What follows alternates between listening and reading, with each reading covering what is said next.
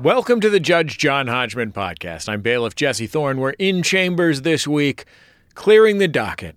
And with me, as always, is the one true king of judging, Judge John Hodgman. Please, Jesse, not a king, a constitutional monarch at best. I'm sorry, who voted for you, friend? Only the people of Naboo has an electoral monarchy. Jesse Thorne, I'm back in Brooklyn, New York, and I'm just sitting here putting gold putty on a Lego Hulk, getting ready to send these galleys of medallion status, my new book out to two famous corgis of Instagram, Chompers and Linus. I'm here to take care of some justice biz. My business is sending books to dogs, and business is good. It really is because they can't say no. they can't say no. They would love to sniff the books. yeah, sure. I mean, they probably have some means of uh, expressing disapproval. It's a family podcast. I shan't say what it is. Does Sissy and Coco want copies of medallion status? No, they're more into like Cerevel. Oh, oh, bailiff, my bailiff, you know how to wound a constitutional monarch. that was unfair. Let's now make things fair. Do we have some uh, justice to dispense or what? Here's something from Ryan. They ask When moving to a new neighborhood, whose responsibility is it to introduce themselves first, the new neighbor or the established neighbors? Additionally, what's the time frame in which the introduction should happen? It's interesting. A couple of years ago, in the summertime in Maine, a gentleman came to our door with two small children and his wife. They had moved into the neighborhood. I don't remember the names of the children, but I certainly remember that the gentleman's name is Mike and his wife's name is Dolphin, and they were wonderful. Sorry, Dolphin. I bet you're cool. They're totally cool. I think Mike was weirdly into marine biology, and Dolphin was just named Dolphin. So Mike and Dolphin came by to introduce themselves because they had moved into the neighborhood. And this was impressive for two reasons. One, it was extremely neighborly, especially for New England and specifically for Maine, a region of the northeastern United States famed more for its misanthropy than its neighborliness. And two, because it was in Maine, they had to walk, I think, a mile and a half to get to us. and it did not seem that they were going to stop either. They were going to walk to every house that they could reach to say hello and welcome to the neighborhood. And it impressed me thrice because I would never in a million bazillion dolphin years or human years do that myself. It just was so generous and kind of unusual to my experience. And of course, we've never spoken to them again since. But I remember it. Jesse Thorne, there in Los Angeles, is there a custom? Do people introduce themselves to their neighbors? I introduced myself to my neighbors, such as they are anyway. Well, my house has uh, on one side of it uh, someone's backyard, just because of the weird geography of, of the lots. I introduce myself to my other neighbor when I got there, and I, I, try and introduce myself to people when I see them out walking their dogs more than once. Mm-hmm. But I do feel like the question of responsibility to me suggests a sort of very unneighborly obligation. You know what I mean? Like a sense of duty mm-hmm. uh, that is incompatible with neighborliness. Like that if we made Ryan do this, they would like do it with silent resentment. Right. Perhaps this is not what you're saying, but I'm going to say it anyway. It might violate one of the great principles of neighborliness, which is to leave everybody else alone. the person whose backyard backs into my backyard, we share a back fence. She had some sort of property dispute with a previous owner of my property. Mm-hmm. And at one point, she called me when I was in Atlanta at a conference. She called my house, got my wife, got my phone number from my wife. Uh, this is like a 65 year old lady and threatened to sue me and told me that I shouldn't cross her because she's a lioness. That's a way to introduce yourself for sure. Yeah. Friendly. I was like, oh, I baked you some cookies. Yeah. In our apartment building here in Brooklyn, when we moved in now 12 years ago, there was a lot of neighborliness. There was a lot of open door policy and a lot of socializing. And I think to some degree this had to do with the fact that we all had young children about the same age. So we're always hoping that if we left our doors open, our children would run out of our apartments and into someone else's open doors. And this happened. you would you would leave your door open, but also leave a, like a powerful industrial fan blowing outward. yeah, exactly. Like every time our kids would try to come back in, it was Marcel Marceau walking against the wind. Mommy, Daddy. Oh. So I can't hear you over the fan. Sorry. A number of those neighbors have moved on now, and we remain close with a couple of couples, but mostly those doors have closed. And I think one of the things that happened was one of our upstairs neighbors ended up being a pathological liar. Oh, wow. And we think that this person may have suffered a little Munchausen's syndrome about describing personal ailments that may or may not have been real ailments. And then they left. If this person is within the sound of my voice and they know that I'm talking about them, please know that I think very fondly of the time that we spent with your family. But it was this moment of realizing that the people you live close to, you may not know at all. And when you do have an open door policy, of that kind, you see other people's lives are abysses that you are staring into. An abyss just like yours. Like in a neighborhood, every house, it's like in Stranger Things, the upside down, every house is the upside down. It is a dark reflection of your life and choices. And it's sometimes not comfortable to look into to see how other people live. That's why the saying is not no fences make great neighbors. The saying is giant steel barriers. Keep lionesses out. Yeah. These are regional differences, and I think that Mike and Dolphin may have come from a part of the world where it would have been considered profoundly rude not to introduce yourself to the neighborhood when you moved in. When you say a, a part of the world where it would have been profoundly rude, uh, is the part of the world that you're talking about under the sea? Things are much hotter under the water. Yeah, that's Join what, us and see. Yeah, that's what I've heard. Alan Menken and Howard Ashman, incredible talents. And of course, uh, Howard Ashman taken much, much too soon.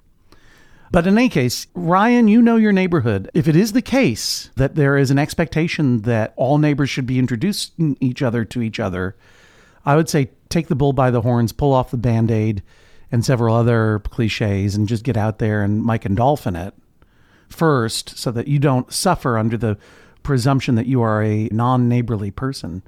But I think all of these cases, there tend to be structures for this, such that you don't have to just go and home invade everyone around you. You know, there are road association meetings and condo board meetings and homeowners association meetings and the secret meetings that you go to sit with your neighbors and discuss whether the new new neighbors are polite enough or whether you should burn them in a wicker man. These are the chances for you to say hello to your neighbors. Outside of the question of etiquette, there is a practical consideration here. And that is whether or not you choose to be a generally neighborly person. That is, whether or not you choose to spend time with your neighbors, which, you know, like I'm a city dude through and through. My neighbors are the people of the world, and I don't choose to spend more time with the people who live next door, uh, sort of for that reason. You know what I mean? Personally. Right. But when you live nearby people, you are likely to have your path cross with them. And it may well be that your path crosses with them in conflict. And it may be a big thing or it may be a little thing. I'm thinking of a neighbor's dog who bit my dog. Mm-hmm. And it's a nice neighbor, and I'm probably a nice dog. They were fighting over the uh, advanced reader's copy of medallion status that I sent. Exactly.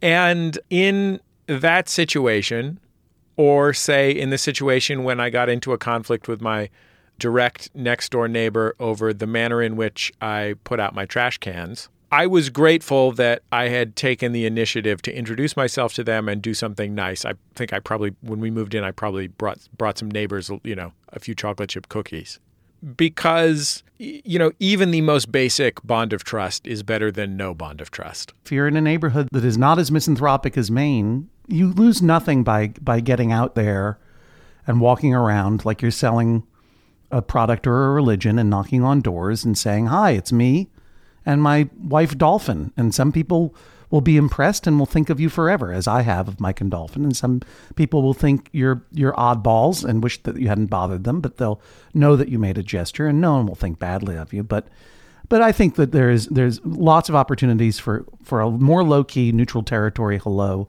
while walking dogs, so long as they're not biting each other. Make a nice gesture, get it out of the way, and no one will think badly of you. That's what I say. Here's something from Christopher. My wife and I have argued over where the peanut butter should be stored. I believe peanut butter should be in the fridge because it tastes better cold, and some peanut butter requires refrigeration. Scoff. My wife believes it should be stored at room temperature as it's easier to spread that way. We've polled strangers for years, but we'd like this matter decided by the highest of courts. Sure. Christopher, you've polled strangers for years, and 99.99% of respondents have said don't put it in the fridge. But you think the peanut butter tastes better when it's cold. Scoff. That's really a wild opinion. You know, I had the pleasure of appearing on one and only one episode of Parks and Recreation. And so I made a really big point of, of having an audio signature uh, signed off said, and I am August Mbutu Clementine. Yeah, I know. You played me. Don't think it didn't pass my attention that they cast my colleague to play me on television. Whoa. You know, normally projection is what's done in a movie house, not on a television screen, Jesse. that episode was written by the great Megan Amram, and she wrote the line that is still my favorite thing, where Leslie Knope is just saying something, and my and my horrible character just goes scoff. Jesse, do you disagree with me? Where do you keep your peanut butter?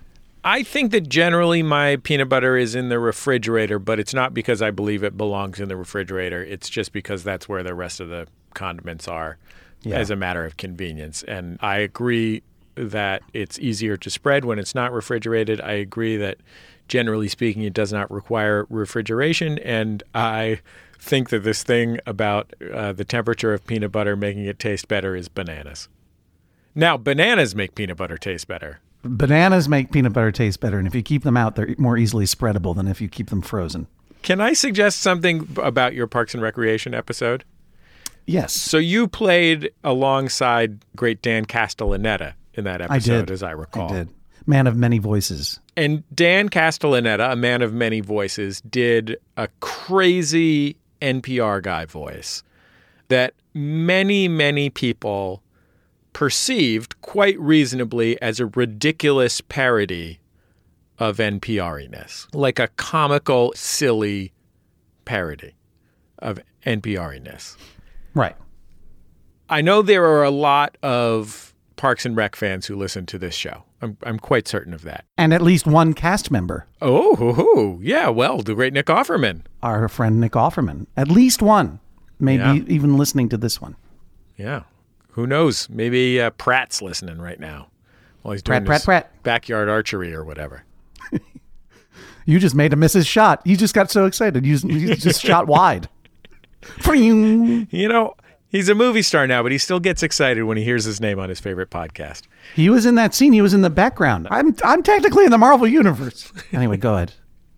I just want to say that anyone who loves Parks and Rec enjoyed that episode that you were on, but has never heard the show Bookworm on KCRW with the wonderful Michael Silverblatt, uh, who does a really wonderful job on that great show. Should listen to it. It is not a parody, it is one to one. It's not hyperbolic, it is just him doing Michael Silverblatt's actual speaking voice. I hope you did not feel that I was doing a Jesse Thorne. No. You know, the one piece of acting sauce that I put onto that meal, Ice cold peanut butter. I realized that all professional public radio reporters choose a very specific way to pronounce their name. Mm-hmm. Do you know what I mean? So it's like, I'm Sylvia Poggioli, which is, it's not a funny way to pronounce her name. She has an accent, but you understand what I'm saying. There's always that very specific way. So it's like important to your identity and you do it every time so you get into a pattern of way that you do it sort of like when terry gross says fresh air fresh air. Right, exactly. It's a kind of signature. And so I made a really big point of, of having an audio signature uh, signed off, said, and I am August Mbutu Clementine.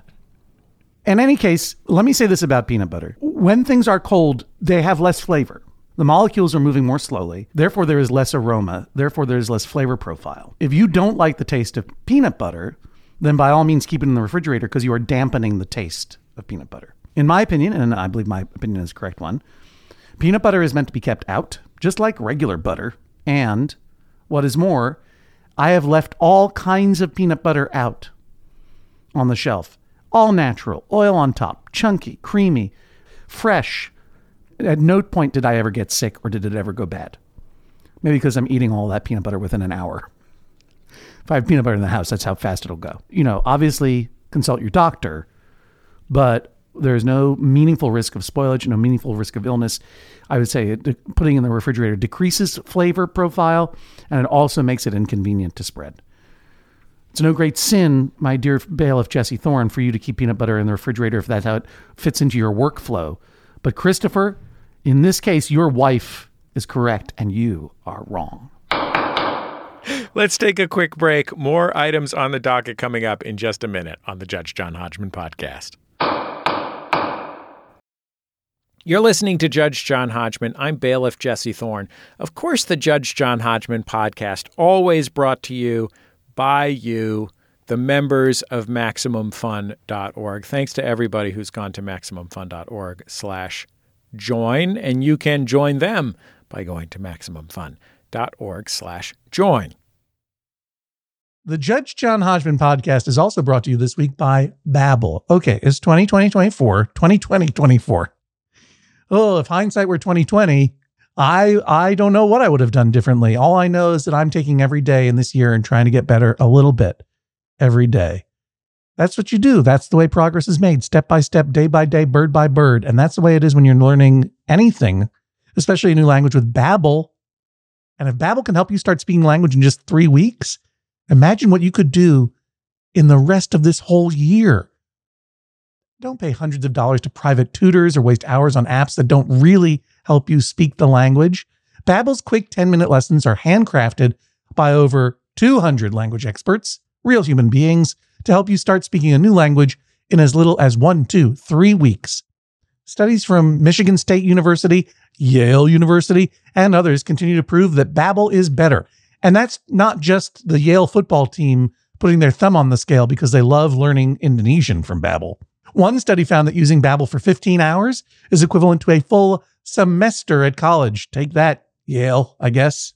Here's a special limited time deal for our listeners. Right now, get 55% off your Babbel subscription, but this is only for our listeners at babbel.com slash Hodgman.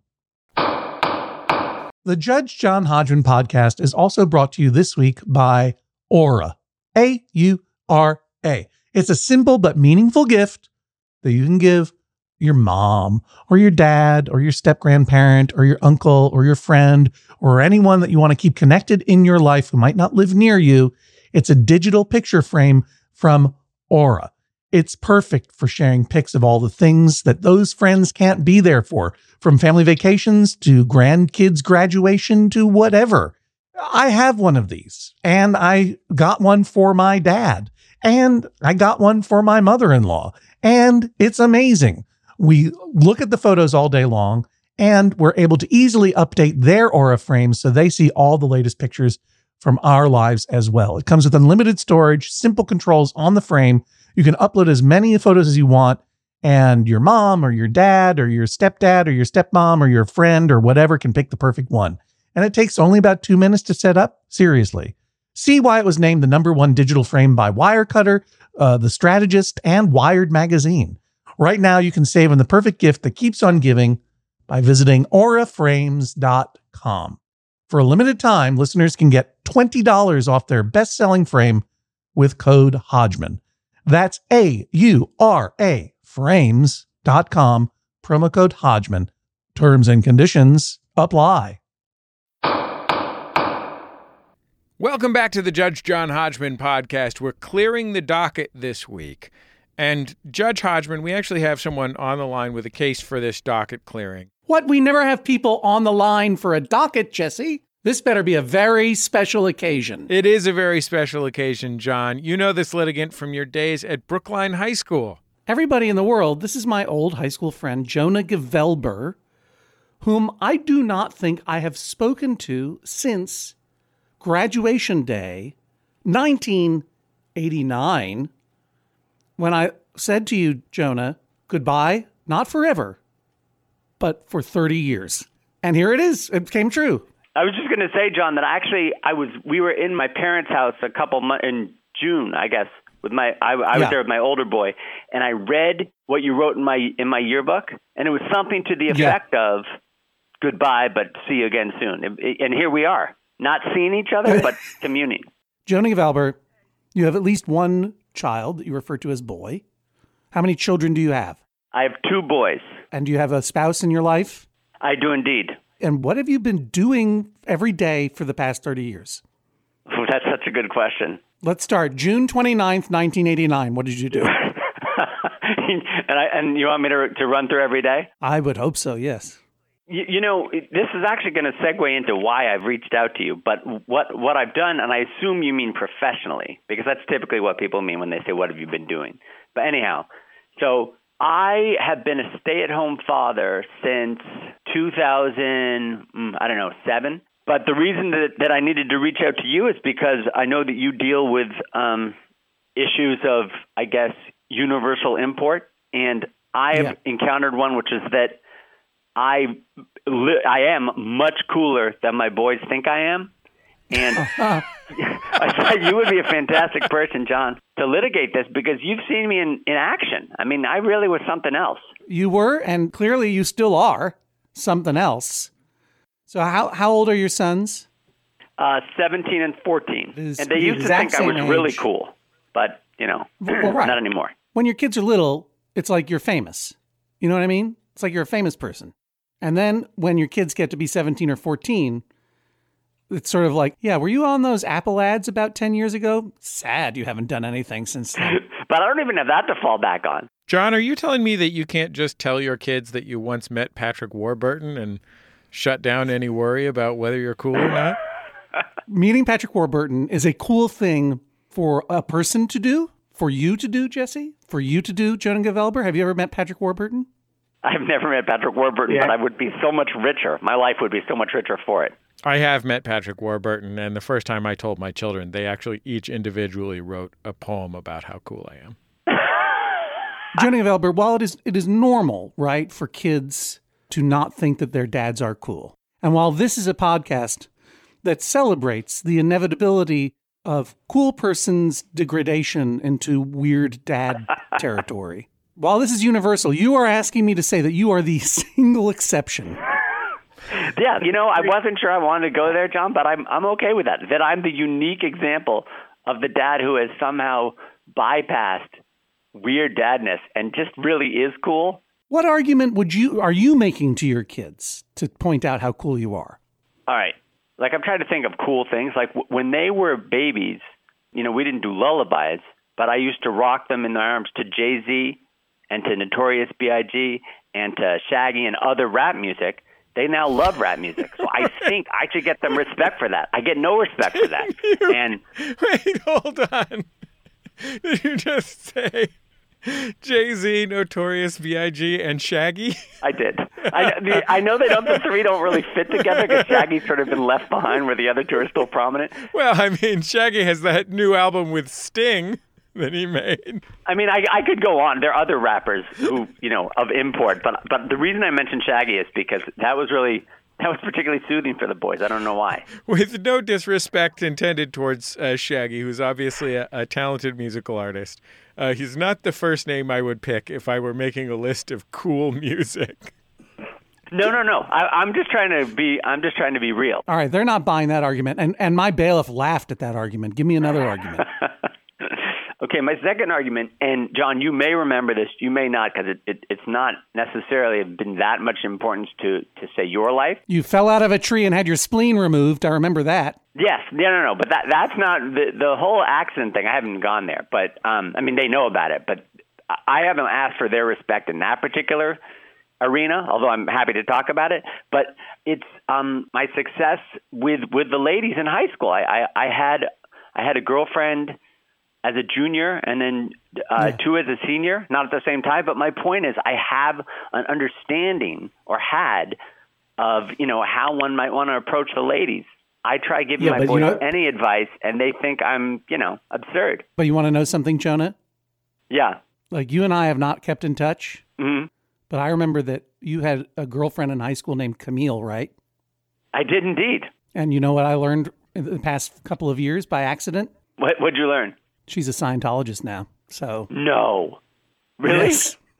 Oh my God, that's so funny. I know she's I was like an actress, but that's kind of upsetting, I guess. At least a few years ago, she showed up on one of the Scientology news sites that I follow that follows Scientology, and she was in an ad for Scientology. I'm like, oh, that's Camille. That was that's who uh, Jonah was dating. So that's pretty cool. You can say to your sons, "Hey, I dated a future Scientologist." I'm going to. That's I'm gonna I'm gonna come with that tonight. I feel like that may be the the angle that that's been missing. You know what I mean? Because the other thing I was gonna mention them is how you know I was listening to you guys the other day when you were talking with uh, LeVar Burton and John. Yeah. You mentioned how you you knew the Grand Magus of the Church of Satan. We're acquainted. I know, I- but but what what I mean is that uh, I feel like that there's there's a, a depth. Like a lot of people are like, oh, I know this guy, I know that guy, but to know to know the leader of the Church of Satan, that's quite a uh, what what can I say? An acquaintance. Sure. Oh yeah, for sure. I'm I, I always drop Peter H. Gilmore, High Magus of the Church of Satan's name when I can. I have his email, of course. So your third argument you're going to make, and then we're going to get to my ruling. But the third argument you're going to make to your sons is, I went to high school with a guy who knows the head of the Church of Satan. No, that I feel, I think of that as like sprinkles on the sundae. I was wondering, and I've actually tried this on them. Uh, you know, the whole humming and beatboxing, and I and Yeah. I told them, your your father not only can do this. I did this in front of in front of a large audience twice in a day, and got rave reviews. And somehow the humming and beatboxing doesn't really appeal either. Well, I was going to ask you, can you still hum and beatbox? Because I remember that you beatbox and hummed at the same time. I, I remember when it happened in the SWS common room on the fourth floor. I remember you were like, watch what's going to happen here. And I remember collecting my brain from the walls because my head was exploded. Yeah, it was it was a it was a pivotal time. Do you have other cool skills from 1984, like super rad BMX moves or something? No, you know, I learned to hum and beatbox because I thought I was going to try to get on David Letterman's Stupid Human Tricks, and I thought, well, I don't really have any tricks, so I, I aimed low, and then I sort of perfected my low, I guess my my low aim, so to speak. Okay. Jesse Thorne, this was literally almost 1984. Like this was in 1988 or or six or seven, when you know in Brookline, Massachusetts, this was this is a big innovation. Jonah is making an argument for why he was cool in 1987. And I don't doubt that Jonah has an argument for why he was cool in 1987, but his children, ages 17 and 14, were not even alive at the time. I, I think I need to hear an argument for why he's cool in 2019.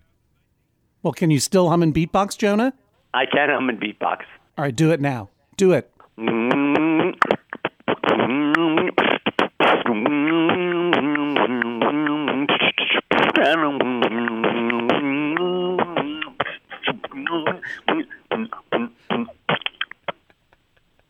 That's a little bit, John. Is that good? When the Saints go marching in, right? Yeah, that's that's that, that's 100% the Saints go marching in. You're a proponent, Jonah. Uh, you're a proponent of the real golden age of hip hop, yeah, of course. Yeah, yeah, 1924. yeah. All right. Your first argument was you sang uh, cool songs from your youth to your kids as a young parent I rocked them in Or my played arms it. While played- we listened to them. while listening to it. Right. Okay. That I'm going to tell you right now. That doesn't make you cool. That makes you every dad on earth. It's like oh, I'm gonna I'm gonna put this cool song from my youth into my child's head because I'm not down with this. You know, wheels in the bus, itsy bitsy spider. Here comes Shaggy. You were not revolutionary. That's every every dad does it. It's a wonderful impulse to share the culture you grew up with with your kids. That's great, and you had good taste. I don't care how many bailiffs laugh at you. You had good taste. You introduced me to a lot. You introduced me to KRS One. Of You. course. Okay, so there.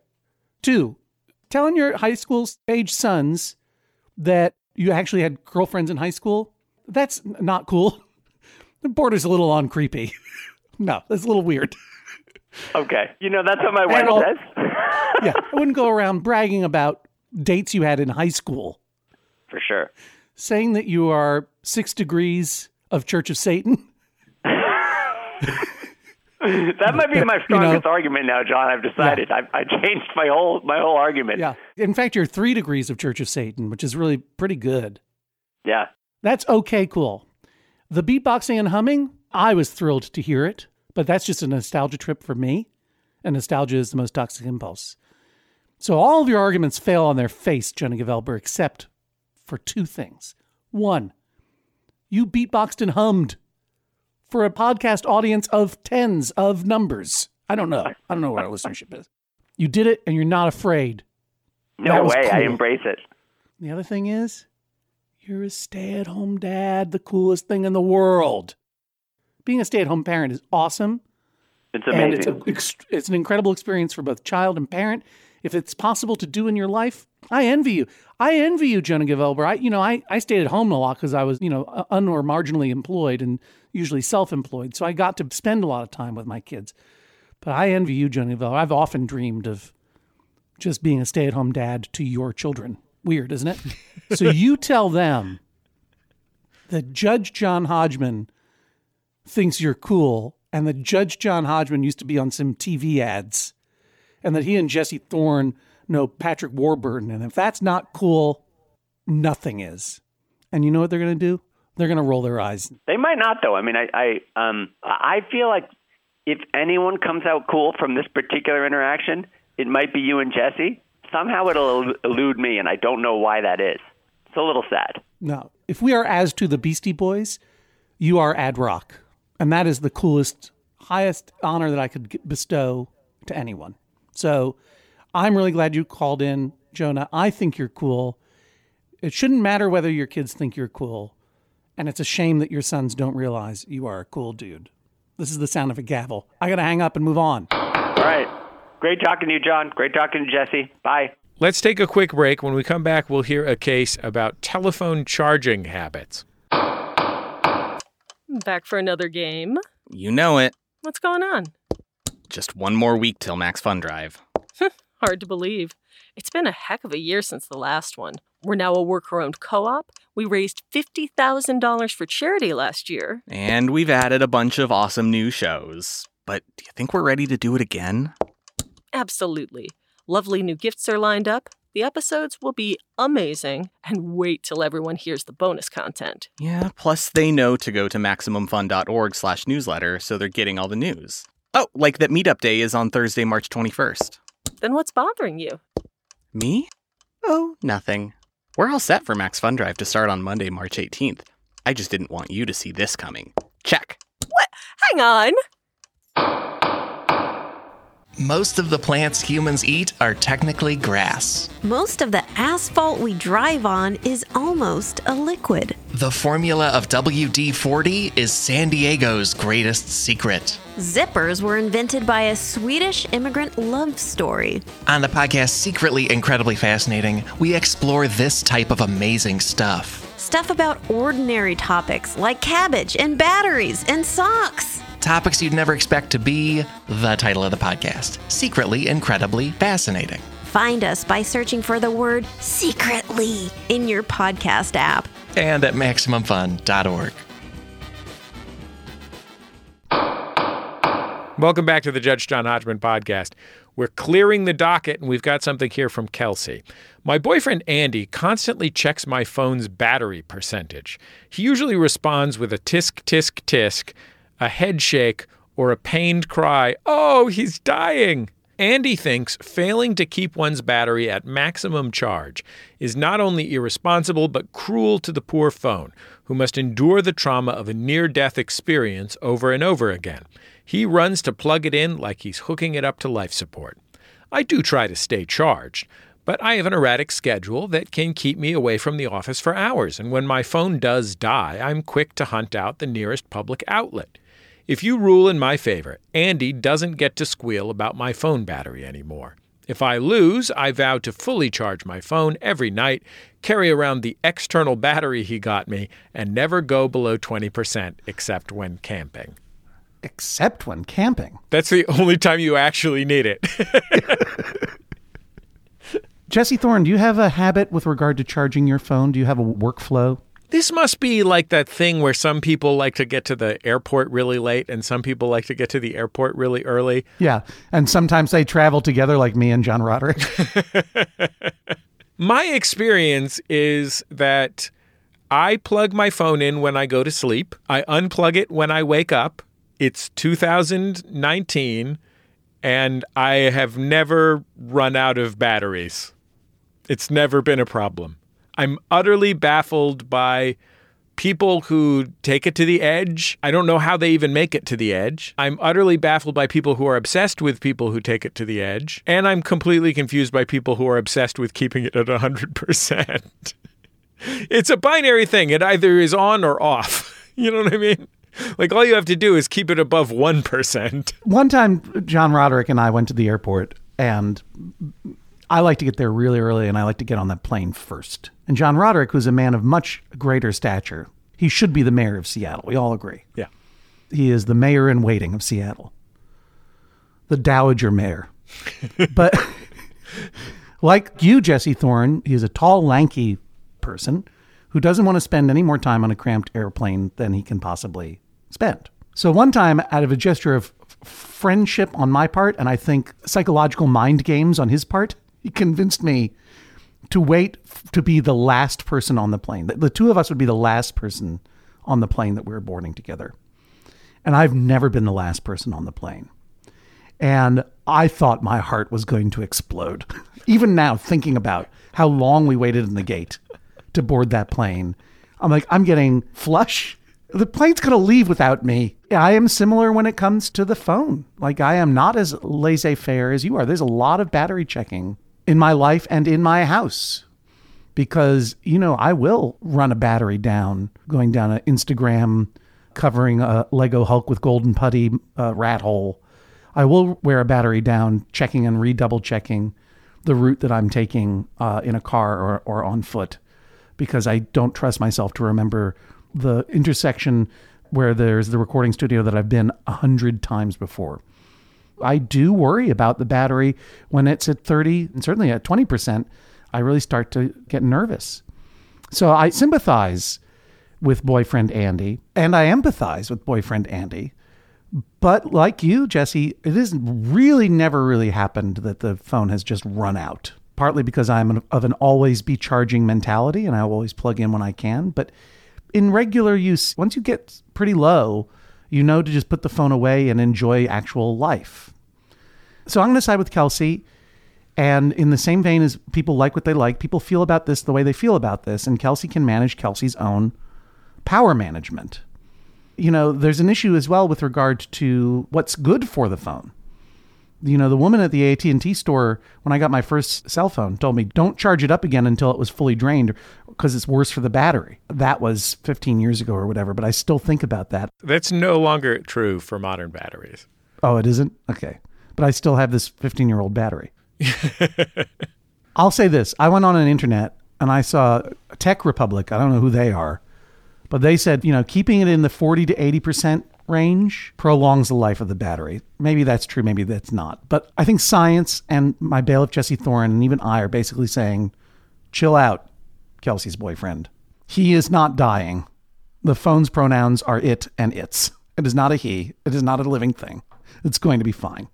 It's not even a thing you would normally anthropomorphize, like a boat or a stuffed animal or a Lego Hulk. This Lego Hulk that is getting draped in golden putty right in front of me can't breathe, but that's because it's inanimate. It's going to be fine.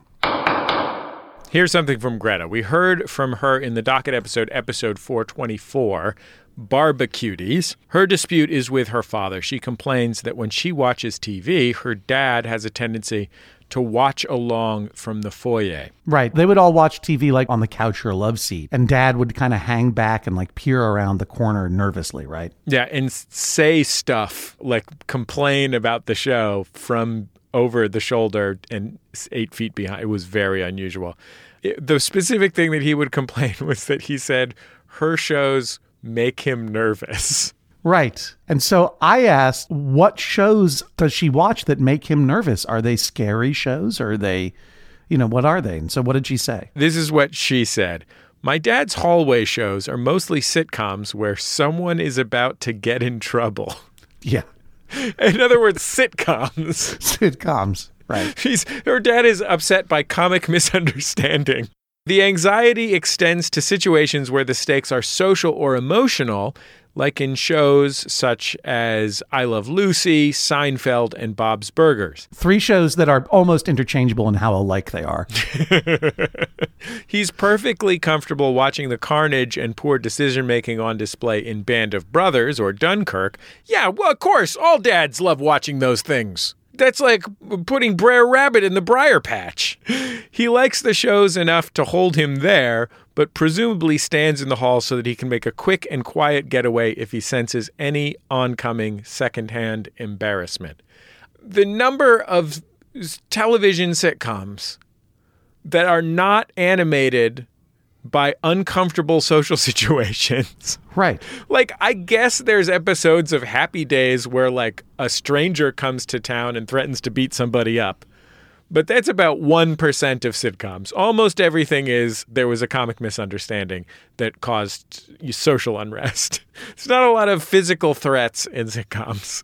Sounds like a very disturbing episode of Happy Days. Yeah, well, you'd be surprised. You know, one thing I'll say the Parks and Rec, very sweet sitcom. It was not a situation where you were, you know, as they call it, cringe comedy, where you're watching someone about to be humiliated or humiliating themselves a lot of the time or putting themselves in social awkwardness It makes people nervous. And they were so sweet because uh, even though they never invited me back on the show, they referenced my character later on like I still lived in that world. I didn't get any money for it, but it was nice. I actually, John, I don't know if you know this, I actually wasn't cast in it at all. What? I thought everyone got a shot. No, I was on Comedy Bang Bang once. Maybe that's what you were thinking of. Yeah. And oh, and of course you were a voice on Archer on FX. I have not yet been cast as a voice on Archer, which seems strange. no greater injustice have I witnessed than this. I thought by now for sure. How many cast members of Archer has Terry Gross put on NPR? Maybe Jon Benjamin's been on.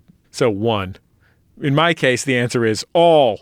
Archer, get with it. Give Jesse Thorne a voice role. There's a version of Archer still on, right? Yeah, Archer's picked up for two more years. One time I went to lunch with them and played apples to apples. Yeah, they should have just recorded you playing apples to apples and made that a an episode of Archer.